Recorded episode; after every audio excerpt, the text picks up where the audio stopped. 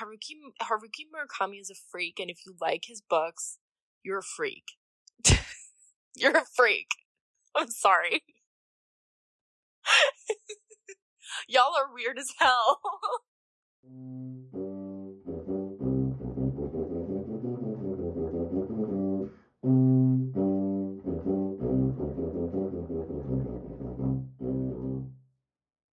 Welcome to All My Friends who Are English Majors, the podcast where I, a business major, and um an almost horticulture certificate holder, uh, make my Slay. friends who are English majors read books with me. This month, my guest is Lydia. Um, Hi, and this week we're everybody. reading.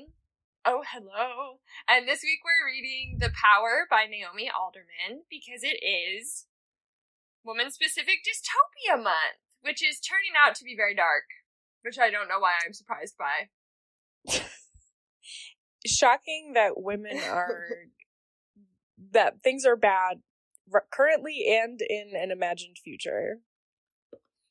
That's kind of my beef with all these books. It was kind of my beef in Myth Month too. I was like, damn, you're rewriting a new story. Like, let the women have something. Right, exactly. Don't worry, guys. Next month, women will have everything. What is next month again? Next month is uh we're having our first romance month. We're doing um, Oh. hateful. We're doing hateful coworker month. Oh, excellent. The women will be treated poorly in the beginning of those books and then well by the end. which is all you can really ask for. A man can't treat you well all the time. I know. I love personally when whenever I'm treated poorly, I'm like, I know me and this me and this dude are about to slam. We're about to smash. yeah. Um I want better for you. today I am recording in my room and Busy is my dog is laying on my bed next to me, so hopefully hopefully she won't scream the entire pod.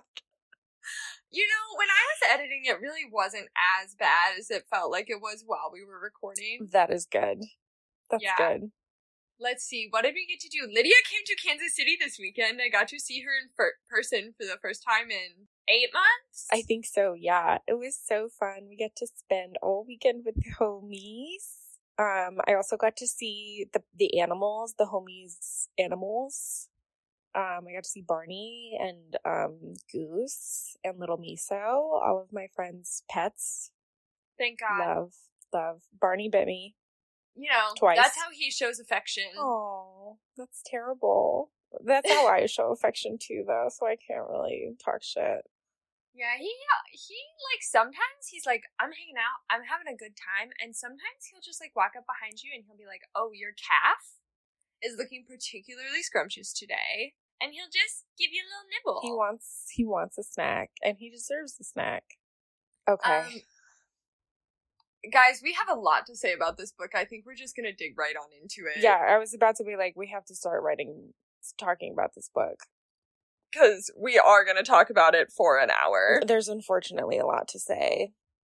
Um, initial thoughts? Do we just want to get into reading the back of the book, or do you have uh, an overarching statement besides this book is not very much fun to read and kind of poorly done? Um, I just want to say that before we get into it, that this this is going to be clear from uh, the entire episode, but I'm not going to mince my words. I did not like this book. I did not think it was good. I did not think that it was particularly interesting.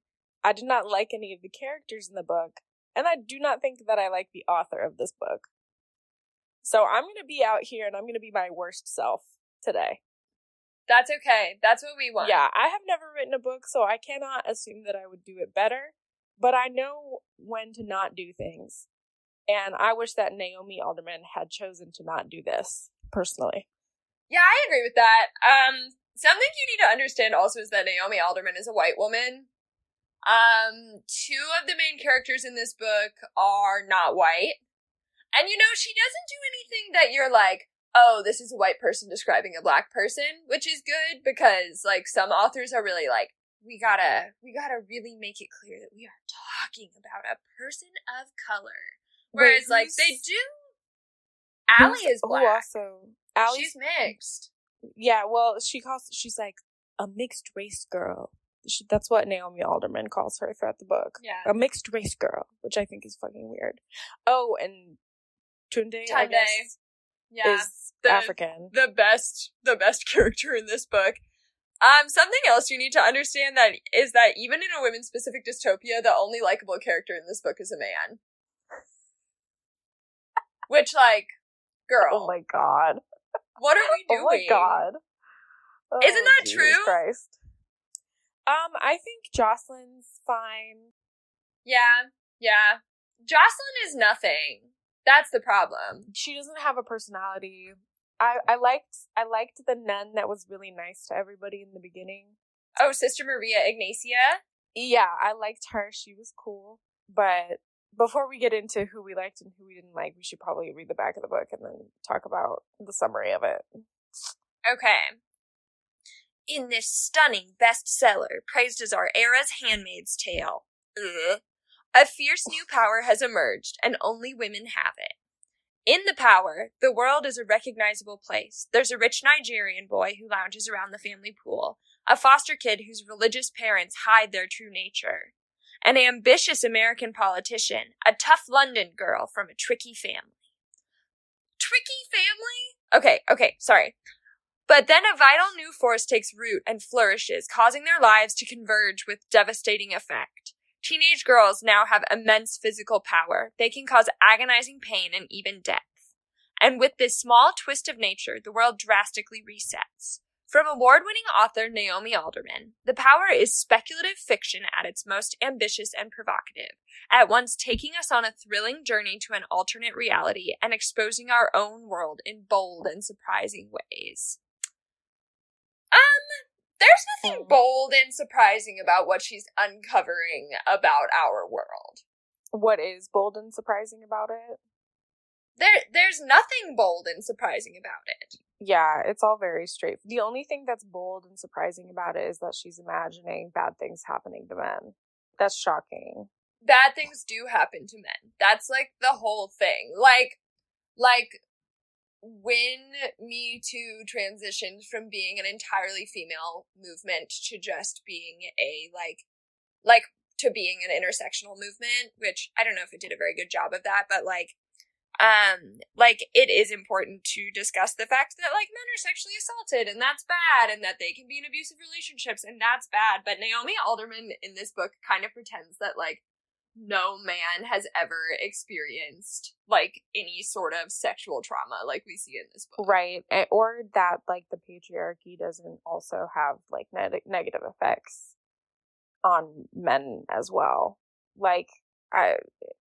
mm, Um, yeah, There's- it's. Yeah. Go on.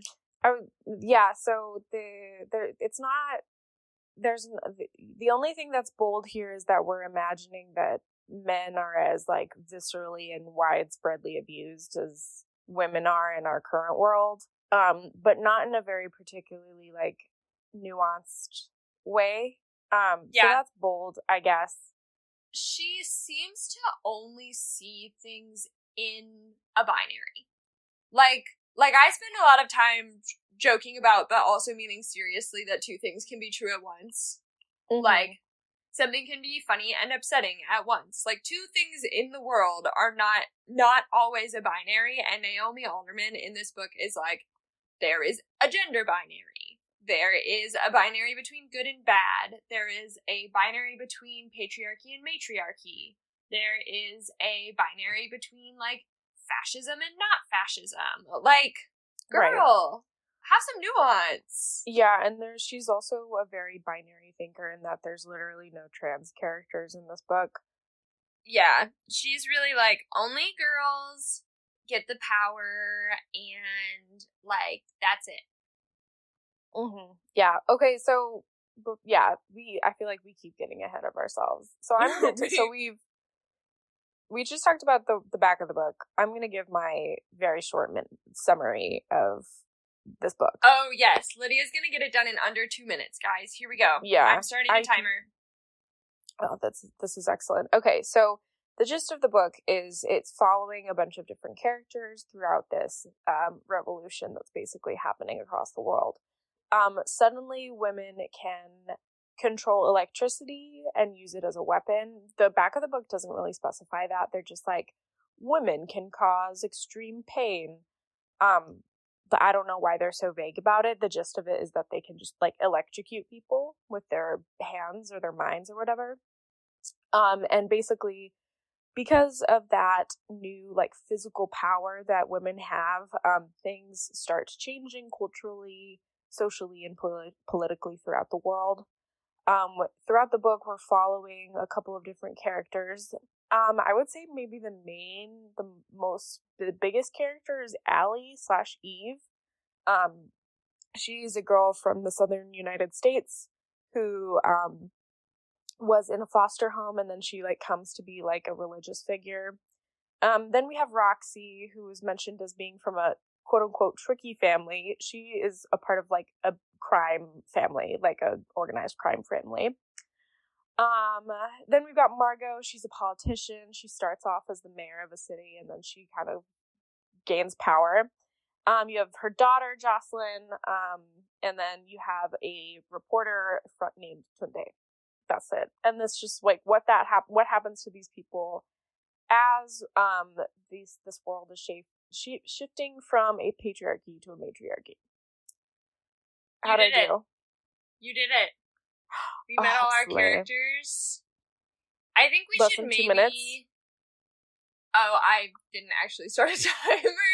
Oh my you... god! I think you did though. I think you did. The other thing that I would say is you have to understand the format of the book a little bit to understand why we're seeing so many different point of views. Um, so weird. There's like a really weird framing device on the book where it's like these two authors writing back and forth about each other and we come to understand that they are writing from the future because they're like mm. oh it's so interesting that you're writing as if men could have been soldiers that's so fascinating like right like it's very strange and very heavy handed and then we go into the book that supposedly one of these authors has written and mm. like it, the like chunks of the book, the sections are like 10 years before. And then we get all the different points of view. And then we get eight years before. And then we get all the different points of view again. So, like, they're leading us up to this event that eventually leads us to, like, spoiler alert, the end of the book ends with a massive nuclear event. And then, like, we're to understand that this book was written 5,000 years in the future but mm. all the women in the future still have the power and are powerful and it is a matriarchal society that like intent like intentionally reflects the exact society that we are living in now except women get to do all the bad things. Right. Women women are women are bad now men are nurturing and good and are oppressed. Um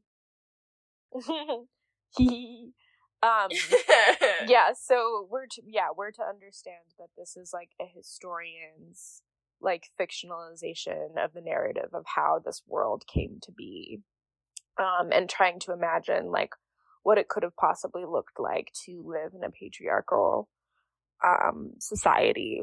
Um so it's it's kind of it's interesting it's kind of framed in a similar way as the handmaid's tale because in the handmaid's tale at the end there's this section where you realize that the the book itself is a collection of recordings that uh, the main character had made and they're kind of trying to like piece together recordings to make the recordings to make like a coherent story of this one person.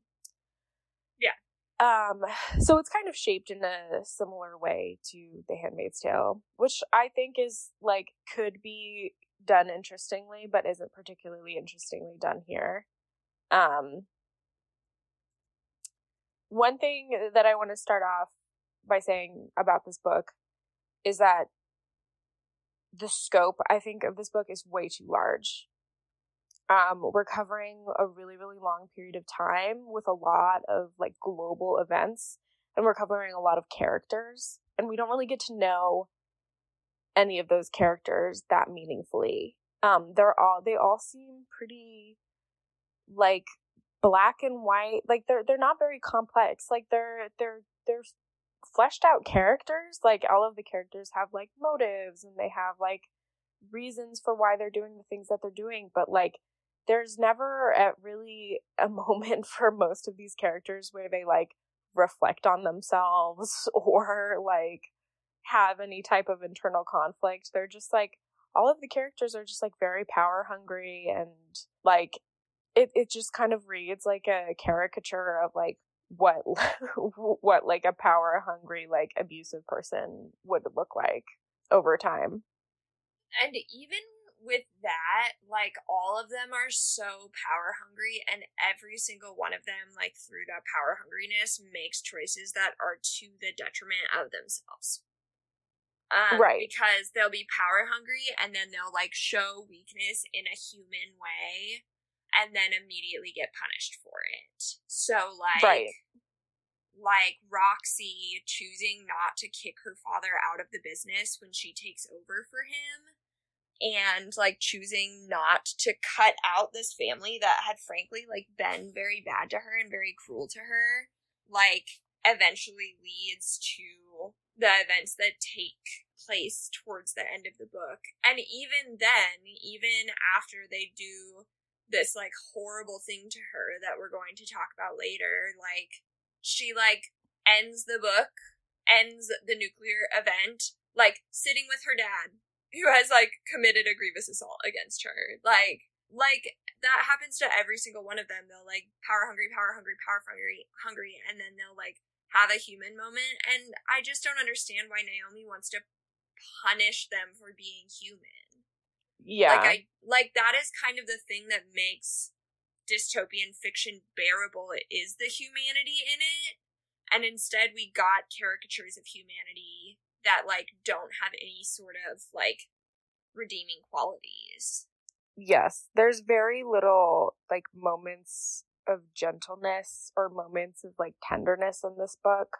There's a couple, but it all is kind of like like it's it it's all framed in in this idea that like being power hungry and being human and tender like can't coexist in the same person, which is ridiculous. And the the whole i mean the entire book itself is just like incredibly violent. There's lots of like content warning um we should have put a content warning we, we should um edit that in but like like there's so many descriptions like graphic graphic descriptions of sexual assault in this novel that happen like over and over and over again and truly like truly truly upsetting like she's almost clinical about the way she describes it like yeah, the scene at the beginning. I guess we could just talk about the the like her obsession with shock value and also like her perversion of sex. Like all of the sex in this book is like deeply fucked up and looked through like a lens of someone who like finds sex to be like something to I don't know like ogle at instead mm-hmm. of as like something that like is a great form of intimacy and like is right. substantially like int- intimacy with a partner is like substantially a force for good in relationships so for her to like pervert this thing that is like in all actuality good just for it to be like horrific 95% of the time it's mentioned in this book is really confusing to me. Well, she like she does have a point in that like sex frequently is about power.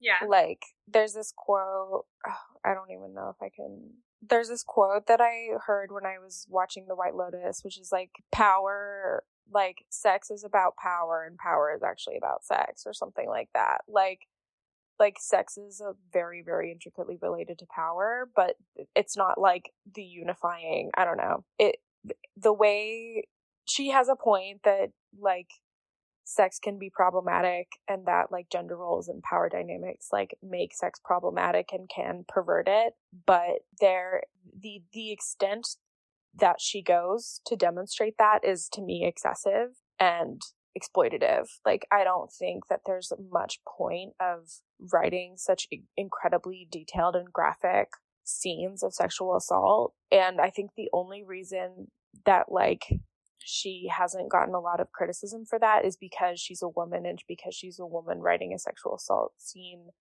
about a woman assaulting a man as opposed to vice versa. Whereas, like, I think there's a significant discourse these days in film and in books that, like, graphically depicting sexual assault is just like, like, bad. It's exploitative. It's unnecessary. It's like grotesque. It's like obscene. It's just like, it's something that shouldn't be explored in such detail. And she could have um, made a comment about how sex is about power and power can like pervert sex. Like she could have made that commentary, but without such like cruelty and without such um just like disgust like without being so honestly like triggering.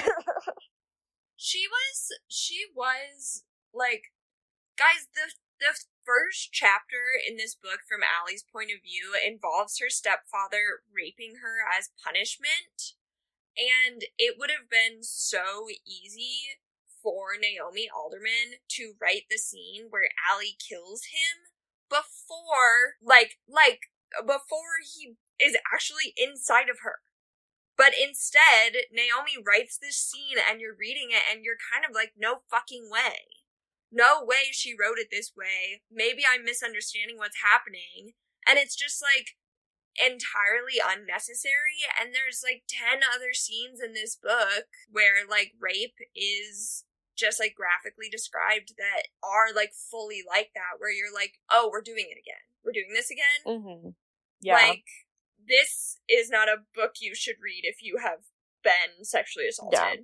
Like point there, people cannot give you enough content warning. You like it's just like suddenly happening. There's no sneaking up to it. There's no like, oh, I can tell that like this is starting to happen and something bad is not gonna happen. There's no like kindling of like, oh fuck, I should probably skip a couple of pages because it's just like there. Yeah, and yeah. It's terrible. Yeah, it it was not fun it was not fun to read. Um, I skipped over a lot of parts of this book because I was like, I'm not doing this.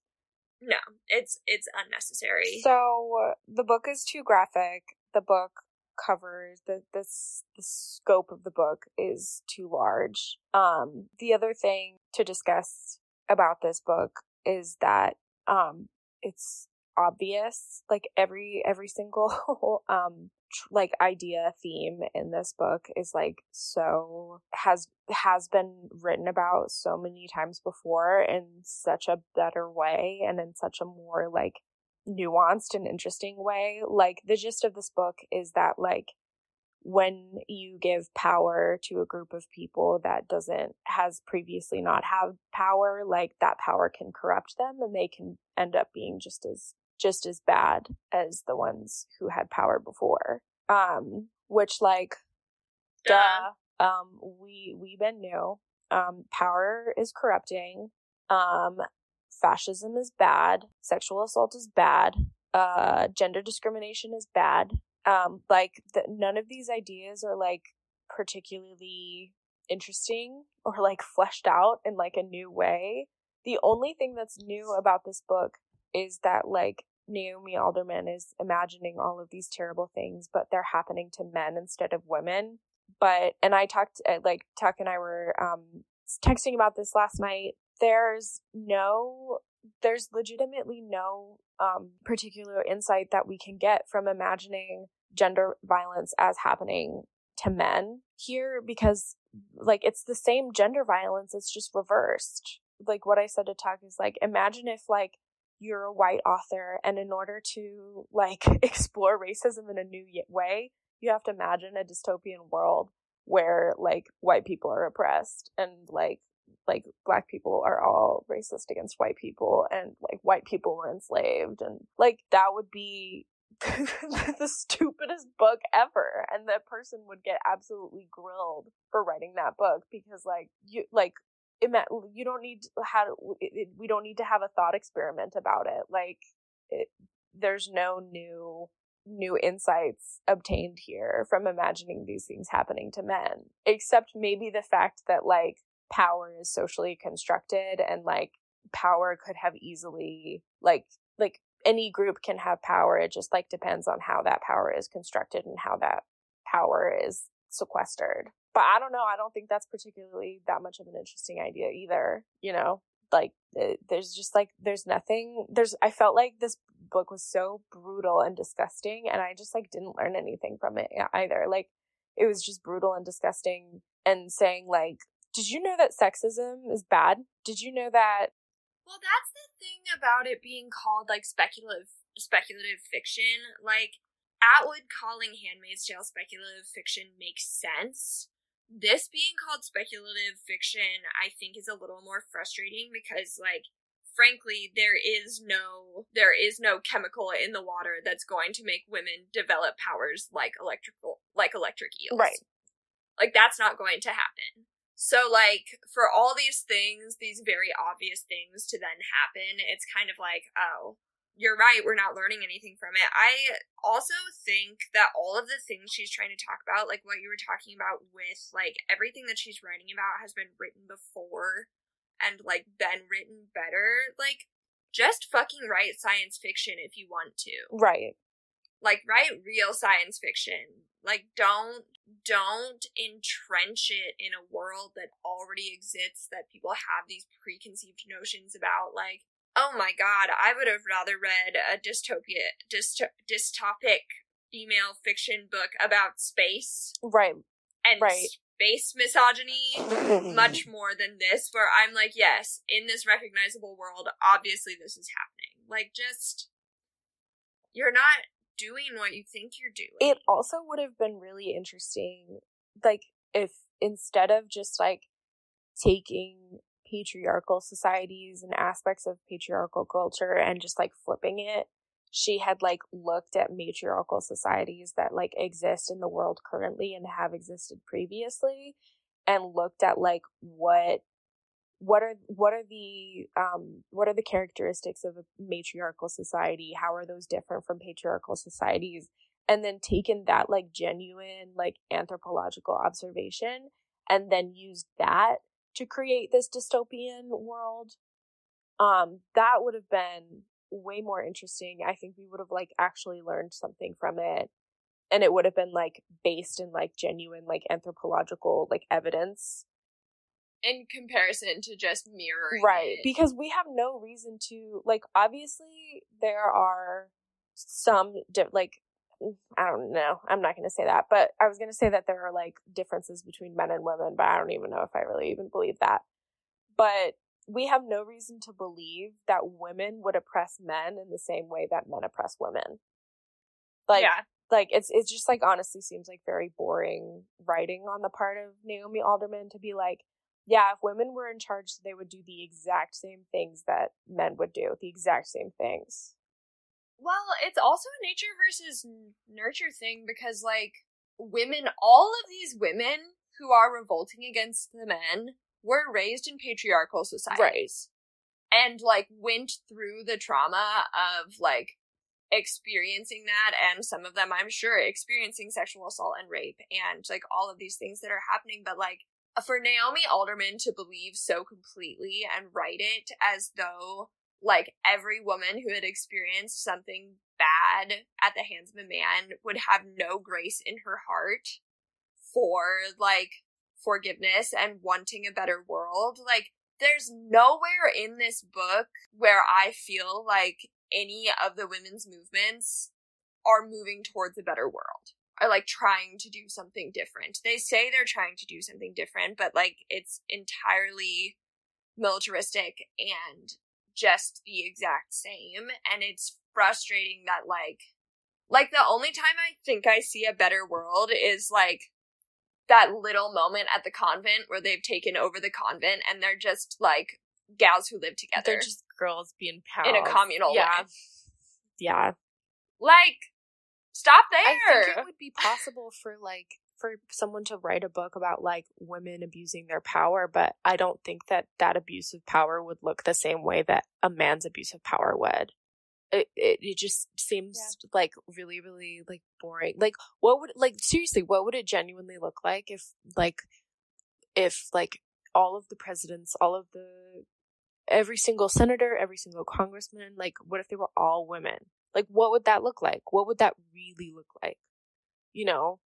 Like, and because I don't think it would look the exact same way that it looks like now with like the majority of our political leaders and like cult, like the majority of our cultural hegemony being owned by men. I don't think that it would look the same, but I do think that it could be bad. But I think that it would be bad in like a different way. I don't know. Yeah. Well, and I also think it goes back to what society we're raised in. Like, I don't know, maybe we should we talk about the the way that gossip is used in this book in comparison to how it was used in The Handmaid's Tale? Yeah. Like like I don't know.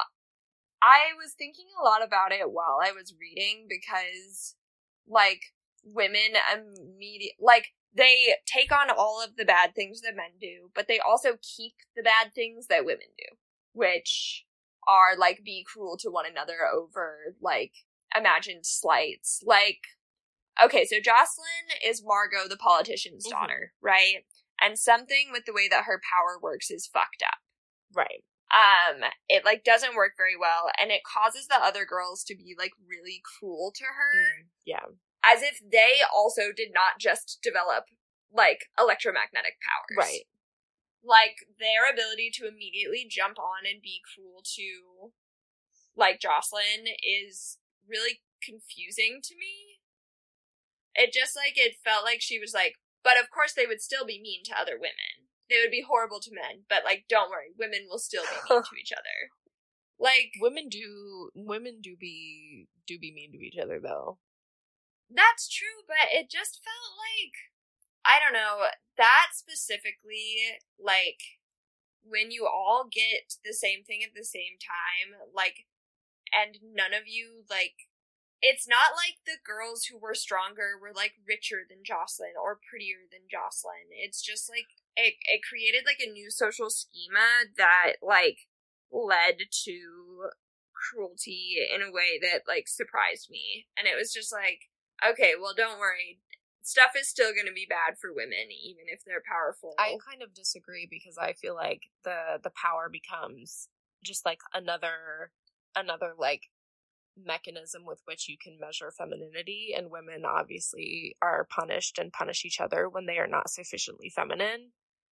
Um so it it kind of becomes a thing where it's like you're not like when you're when your peers are like you're not pretty enough, you're not smart enough you're not sweet enough like it, the the power becomes just like another one of those like mechanisms with which like you measure your value in comparison to somebody else. Like jocelyn is like his her power is like not as reliable as other people's and therefore she's less feminine.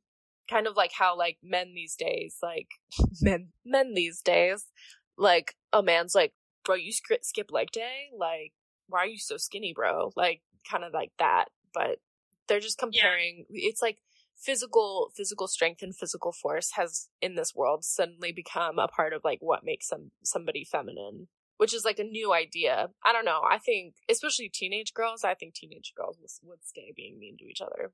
But i work in a high school and i'm you i'm very cynical. I, I also think that like I guess it does make sense for the gossip to exist. It was just frustrating, I think, to me to like, I wish that the power had like also made women like less mean to each other. Like they didn't have to be mean to each other anymore because they were more powerful than men. Right. So like oh like the like the the we are our own voyeurs like Margaret Atwood quote. Right. Like talking about the male gaze and things like that. It sucks that like they became more powerful than men, but they still were stuck within the framework. Maybe maybe it's the fucking patriarchal framework that just got flipped to be feminine thing happening again, well, which is yeah. that like they'll maintain all the bad parts of the patriarchy that aren't just about power and politics, but also about like how women communicate with each other mm-hmm.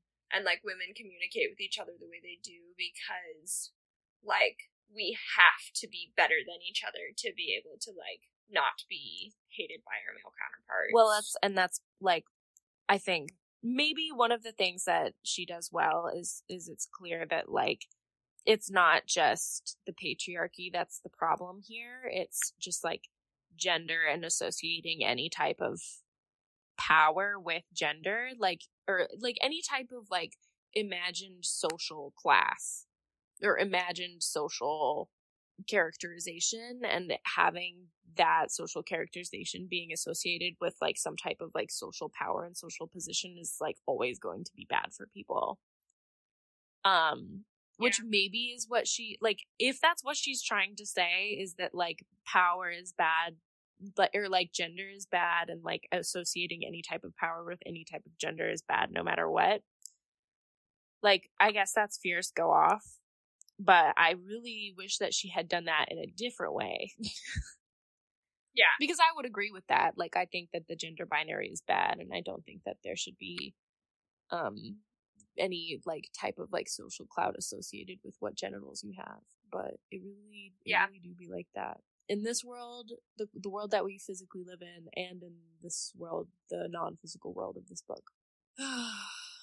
I'm tired. This book made me so tired yeah, it just was like not creative. And also, guys, it won awards. And that's bonkers. Like, that is bonkers. Like, I don't know I desperately want to do some research about who is on these committees and like how awards are getting books are getting submitted for awards because like I'm wondering if it has a lot to do with who you're published by or things like that because like it's feeling very 70 out of the 90 people who vote on the Golden Globes got invited to Netflix's Emily in Paris set in Paris. Oh. Like like it's feeling very that yeah. way. But also, like, I do think that intellectuals.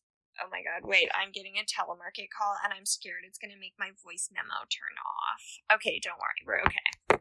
Um, like, it kind of feels sometimes. I don't know. Like, how do not take this the wrong way, but how can you, as a student with a bachelor degree in literature from Truman State University, be thinking harder about this book than people who are nominating it for prestigious prizes. Like because I work harder like, than everybody you... else, girl. but I think also part of that is the younger generation of readers and like recent college grads are thinking about like intersectionalism and like like whether or not like binaries are good or bad in like a lot more concrete terms now than they were even like 10 years ago and i think that even 10 years ago like the people voting on these prizes were like probably like older older women who see feminism in a lot more concrete ways. And maybe because we didn't live through the 60s and 70s and 80s, maybe we weren't because we weren't involved with trying to get the Equal Rights Amendment passed and like being told to stay in the home and things like that. Like we don't understand like why a book like this would be so powerful to readers like that. Mm-hmm. Like maybe that is part of it. But like, I do kind of think that the way that we think about feminism and patriarchy and like the way that two things can be true at once, like, is better than like the older thinking of like men bad, women good, fascism bad. Well, fascism bad. Fascism bad, but, for sure. fascism bad for sure. But like, like, I don't know, the black and white way that she writes might have really appealed to an older generation of people voting on this prize. Right. Right.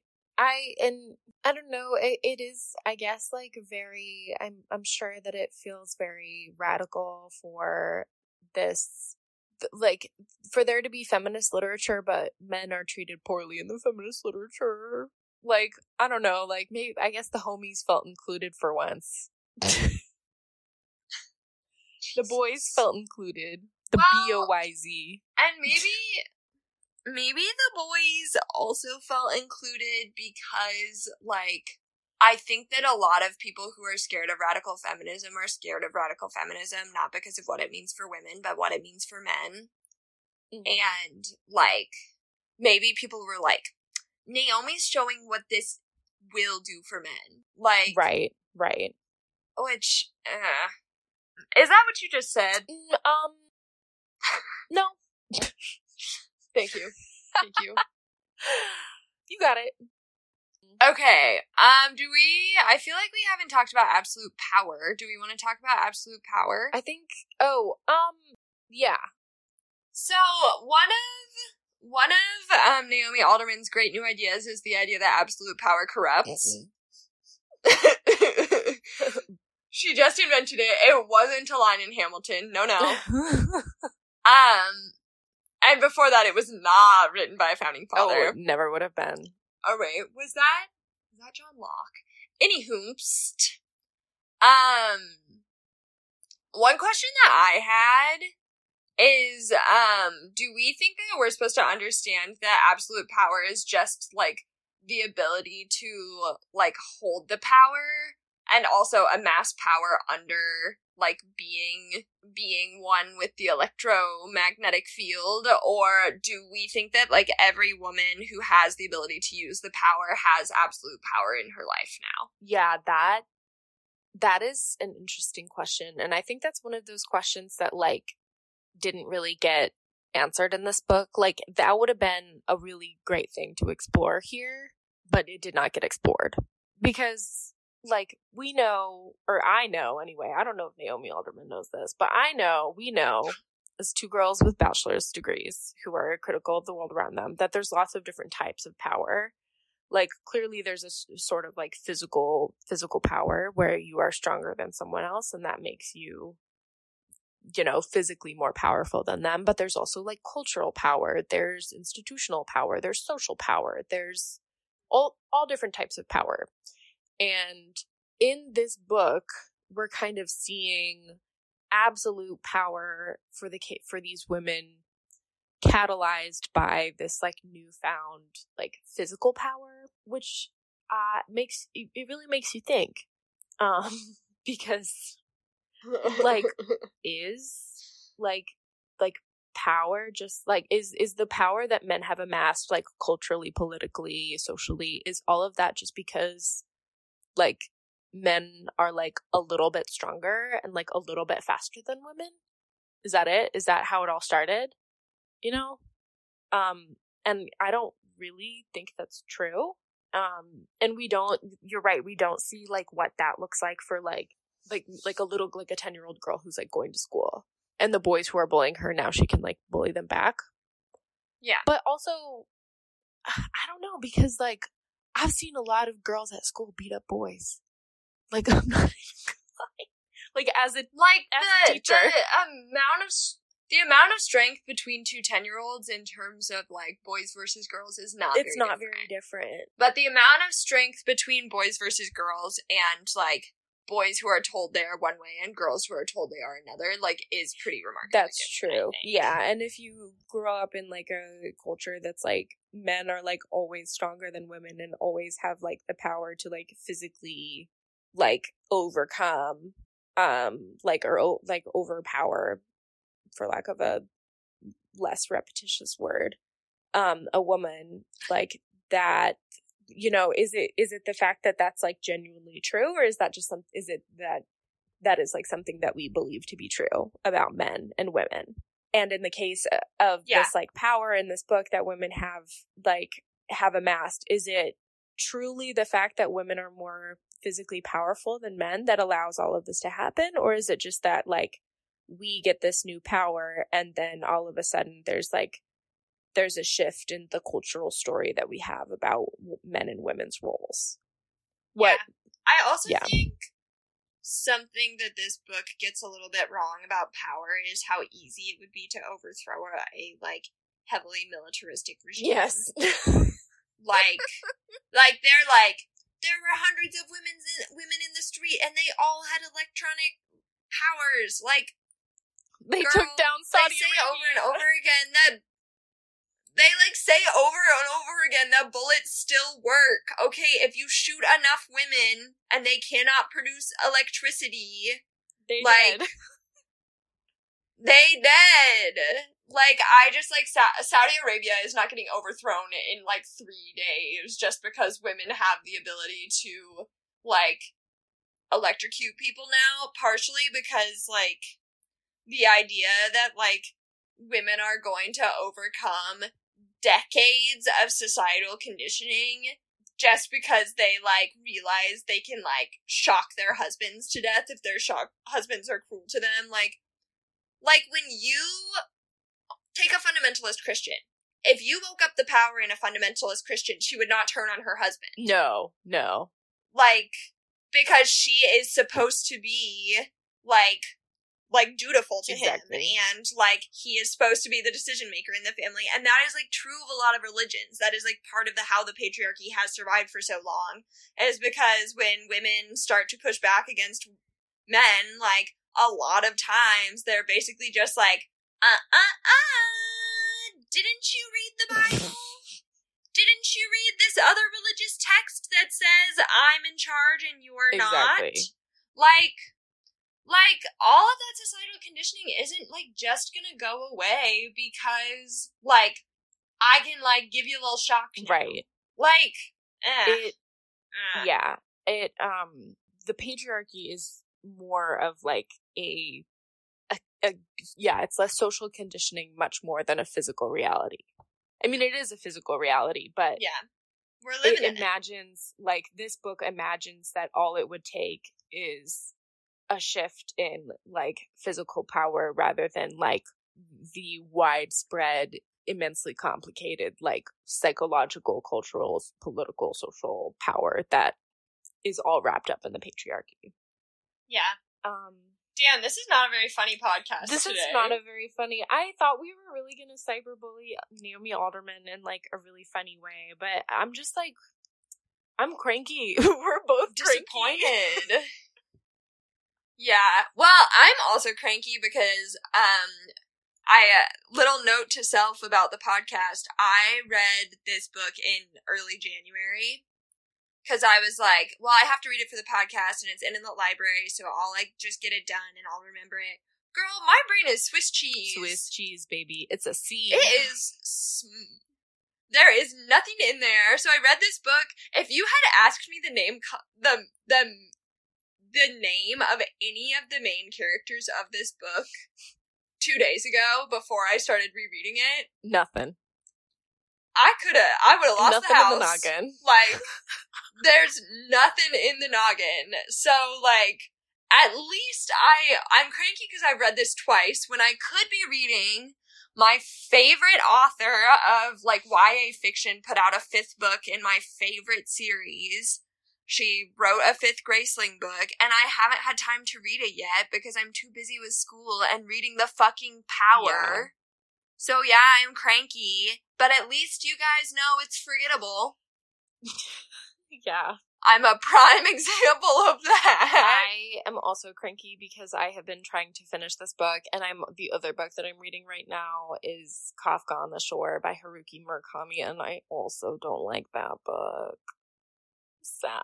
Oh, well, you don't have to finish books you don't like, except for the podcast, but you have to finish them because we have to talk I know. about them. Well, the thing is, I have like a hundred pages left, and I'm like, I need to finish it. But Haruki Haruki Uh. Murakami is a freak, and if you like his books, you're a freak. you're a freak. I'm sorry. Maybe that'll be our soundbite.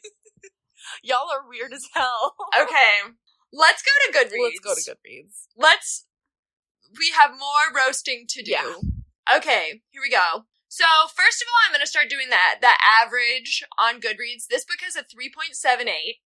What what was that in comparison to um Handmaid? Handmaid has a 4.2. Okay, okay. So, here we go. To me, this book undermines women because it seems to say if we had the power, we'd rape men, kill them, physically pull them to pieces because we can't ask huma- act humanely. To me, it says that even if women were physically strong, we're mentally and emotionally too weak to do the right thing. Sure, this is fiction, but it's so gratuitously violent. Wait until the scene where women murder two tiny children hiding in a metal drum. That's my favorite part. that it is insulting. That- What? That's my favorite part. Lydia! I'm obviously that kidding. it is insulting and repulsive. The best books manage to show the many faces of humanity. Women are seen as mothers, nurturers, creators, more emotionally expressive, as well as smart, funny, moody, and so on. But in the power, they act like beasts. Even Margot, mother of Jocelyn, is totally selfish. yeah. Yeah. That's true. Our of the main characters, there's a single woman who has actually given birth out of four women, and yeah. the rest are young, which I think is a really interesting choice. I don't know. I don't know why it's interesting. Like, I don't know. Yeah.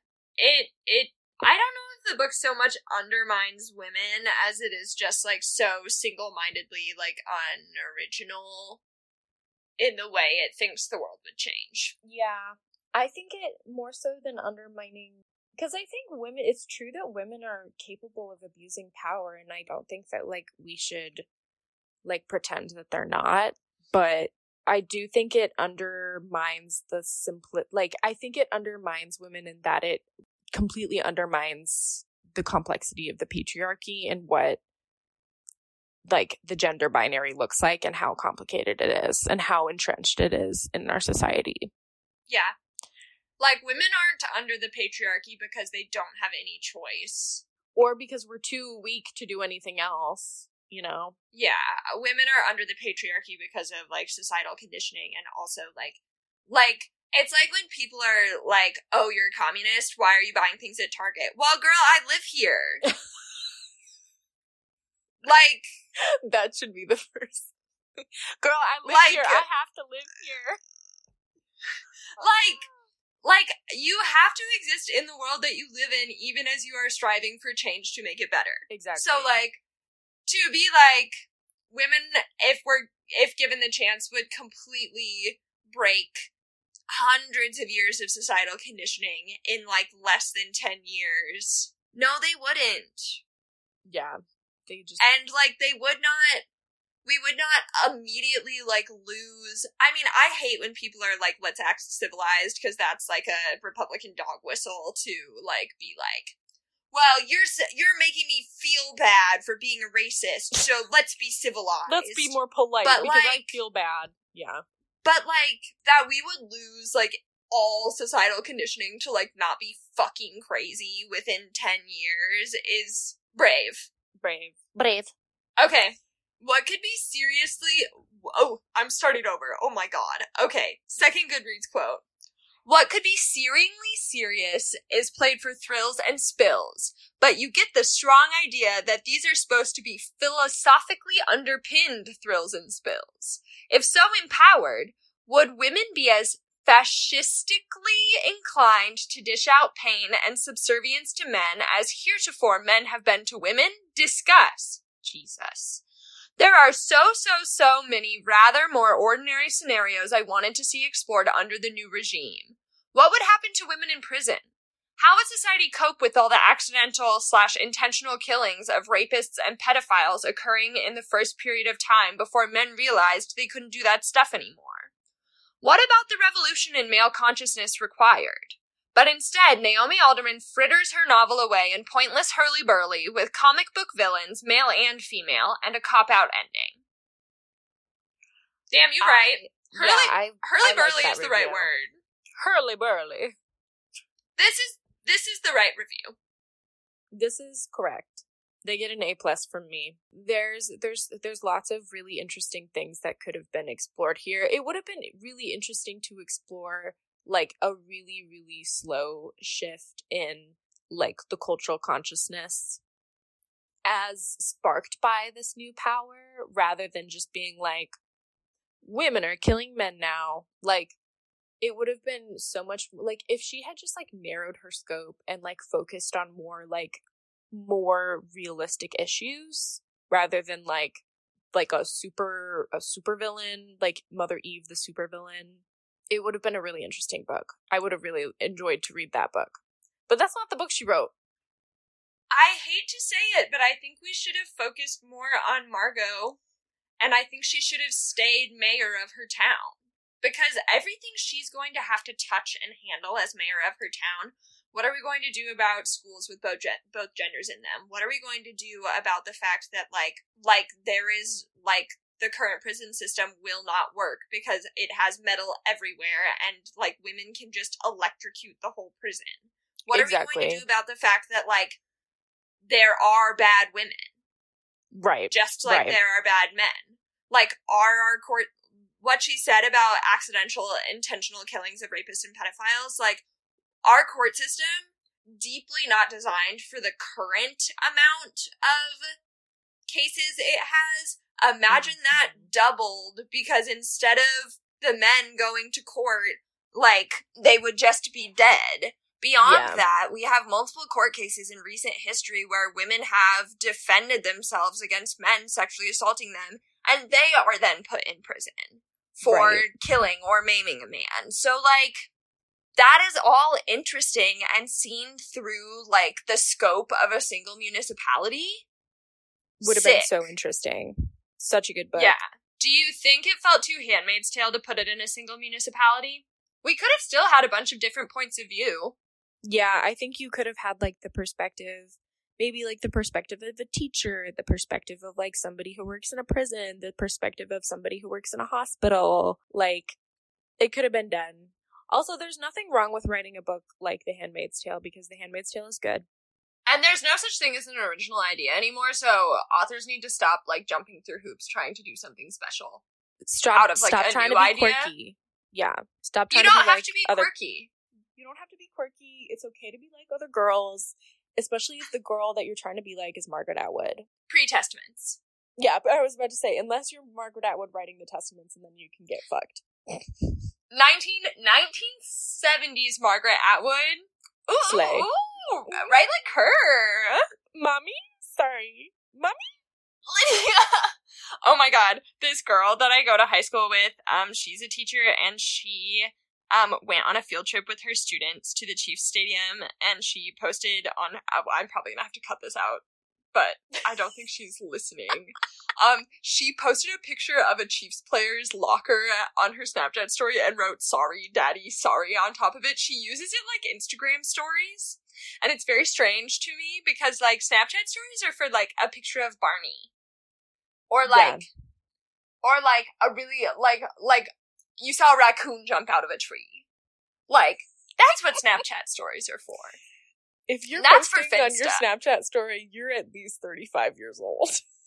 Oh my god, that's true. or or you're my roommate. and she always posts the good things that she's baking, so that That's fine. that's okay. that passes the vibe check. Oh. Um, okay, Lydia. I bet here I'm gonna I'm gonna read your astrology chart for if the book was good or bad, or if it made you feel good or feel bad. I think you think this book was bad, and I think it made you feel bad. I um it's almost like Did I said get it? at the beginning of the pod. Yes, you got it. You're so intuitive. It's your woman's intuition. Oh my god! You Oh, sensed it with your fallopian empaths. tubes. Your uh, fallopian tubes were like, Hmm. I'm getting bad vibes from Lydia today. Oh, that must be why. I'm cramping so badly, is because I like am reaching out to your feelings in St. Louis about this book. Any man, if you're listening, I hope you know that women have the power to give each other period cramps. Psychologically. Yeah. But we do try to keep that mostly a secret. Mm-hmm. Because I think sometimes men would try to use this for ill. Yeah, sorry, telling on the girlies. Um, uh, Tuck, um, did you like this book? No, I didn't really like it that much the first time, and I really didn't like it the second time. Um, it did not make me feel good. It made me feel bad. Um, if you are a female author who thinks it's necessary for you to write rape and assault um into your books for it to be realistic, I'm here to tell you you don't.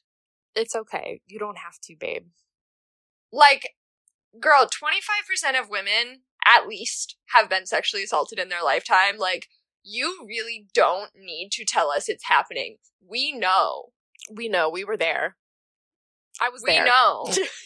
like you don't have to graphically describe it at Yeah. all.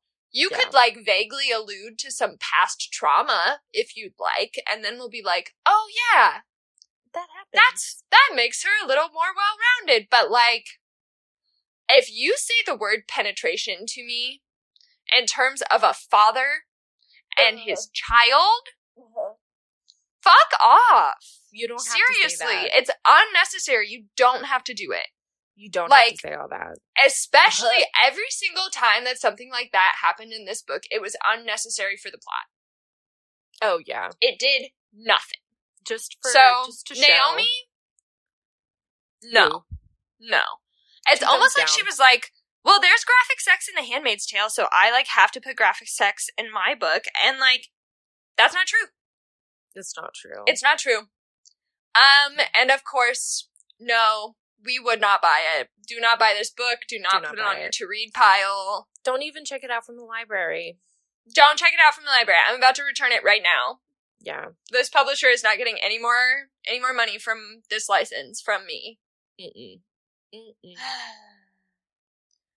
Well, I wish I had something funnier to sign off with. Um, Um, let's see. Oh, I checked my grades while we were recording. I did get a 100% on my test that I spent over nine hours on. Thank you very much, everyone. mm, very sexy for you. Thank you. I hate my professor so much. Um, it's very, very exhausting to have to work on her exams because it's just really mentally exhausting. Um, guys, it's about to be, um, our last week of female specific dystopia month, and I'm very excited to tell you we are reading a YA novel next. So, Mm-hmm. if you are reading along, we are reading something called The Grace Year by Liggett. Um, it is interesting. I also have read this one before. Um, so I'm excited to talk about that next week, and then we'll do comparison and contrast and what's good about this genre. It's all coming down the pipe, guys It's also, we're, we're oh, follow us on social media. Our Instagram is English Majors Pod. I'm gonna stop plugging the Twitter because I'm not using it. Um, also, please read and read. Nope. Please write us a review on Apple Podcasts. Please rate us five stars. Please keep listening. I'm having a very good time doing this. I hope you're having a good time listening. If you're listening, write a review and say that I'm sexy. Yeah, Lydia wants you to have a crush on her. So Yeah, please someone do has so to do it. immediately. Please, Um, please, God. Okay, I think that's it. I think we've done our stuff. All right, we're saying Goodbye, everybody. Love you guys. Bye. Don't read this book. Don't read this book. Bye.